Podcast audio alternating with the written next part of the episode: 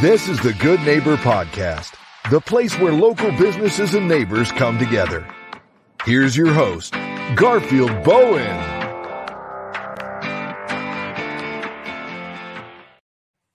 Welcome to the Good Neighbor Podcast. Today I have the pleasure of introducing Good Neighbor John Tran, also known as JT with the Pink Nails and Spa. How you doing today? I'm good. I'm good. I'm happy to be here. Thank you. Listen, JT, everyone here is excited to learn all about you and your business. Tell, tell us about your company. So our company is called Pink Nails and Spa. We do, you know, um, nail extensions like acrylics, dipping powder. We also do your manicure, pedicures. We have different levels of pedicure as well to give you that relaxation and you know kind of pamper our customer after their you know long day of work and you know something to relax at you know so jt how did you get into this business? So it's kind of like a family thing. Most of my family always done nails. My parents had a nail salon and you know it was a way to help them out and it got me to pretty much open up and not be as shy because I'm always meeting people and always having to interact with them. I had different jobs as well, um, but nails was one of the first things I've done, and I've done it for so long now that um, it just grows on you after time. What are some of the myths and misconceptions of your industry? I think the recent thing that people were looking at or asking me about was the um, gel machines. There's been stuff online that are saying that the gel machines are giving people like cancer and they're really bad for you. I think the misconception is um, the old machines that uses UV lights; those are bad for you. But technology kind of you know advances itself nowadays. All of our machines are LED lights and they have no harm for you. It doesn't, you know, hurt you in any way. It doesn't give you, you know, all the bad things that people are thinking it does.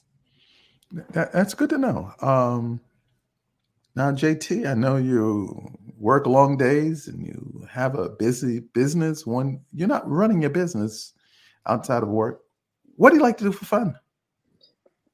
To be honest, it's so hard for me to find time because I am at the salon seven days a week, about 10, 11 hours a day. So by the time I do get home, it's, you know, getting, you know, food in my stomach, resting up, getting ready for the next day. As of right now, there's not much I really do unless it's a holiday. We'll go out to, you know, you know, Orlando and just kind of relax mm-hmm. for that one day and then start all over again. Mm-hmm. Well, let, let, us change gears a little bit. Mm-hmm. Life often throws us curveballs. Let's talk about one hardship, one uh, struggle, challenge, uh, something that you went through and you can look back today and said you're better and stronger because of that. Uh, what comes to mind, JT? I think life always has a curveball, but the biggest thing that I can think of now is probably when COVID hit. That's when we just, you know, we bought the business um, from our old owner previously the year before, and you know, remodeling and getting everything in, and you know, next thing you know, COVID hit, and we were forced to close for a little over two months, and then after we opened, it was hard because no one knew how COVID was. So the hardest thing was trying to stay open after you know investing so much into it. We were in the negatives for the longest time. And that's why now it's like we're still you know trying to get back up there but it, it helps me to know that you know you're fighting for your business and we kept going and we you know it we kept fighting for everything and having so much support from our customer i think it helps build a stronger bond with you know our customers and how we do things and how we see things you know yeah, don't know you know, but this show actually, my partner birthed it after COVID to really help businesses such as yours, you know, jumpstart their business because I know it was tough all the way around. Um, I, I want you to tell our listeners one thing, one thing they should remember about Pink Nails and Spa.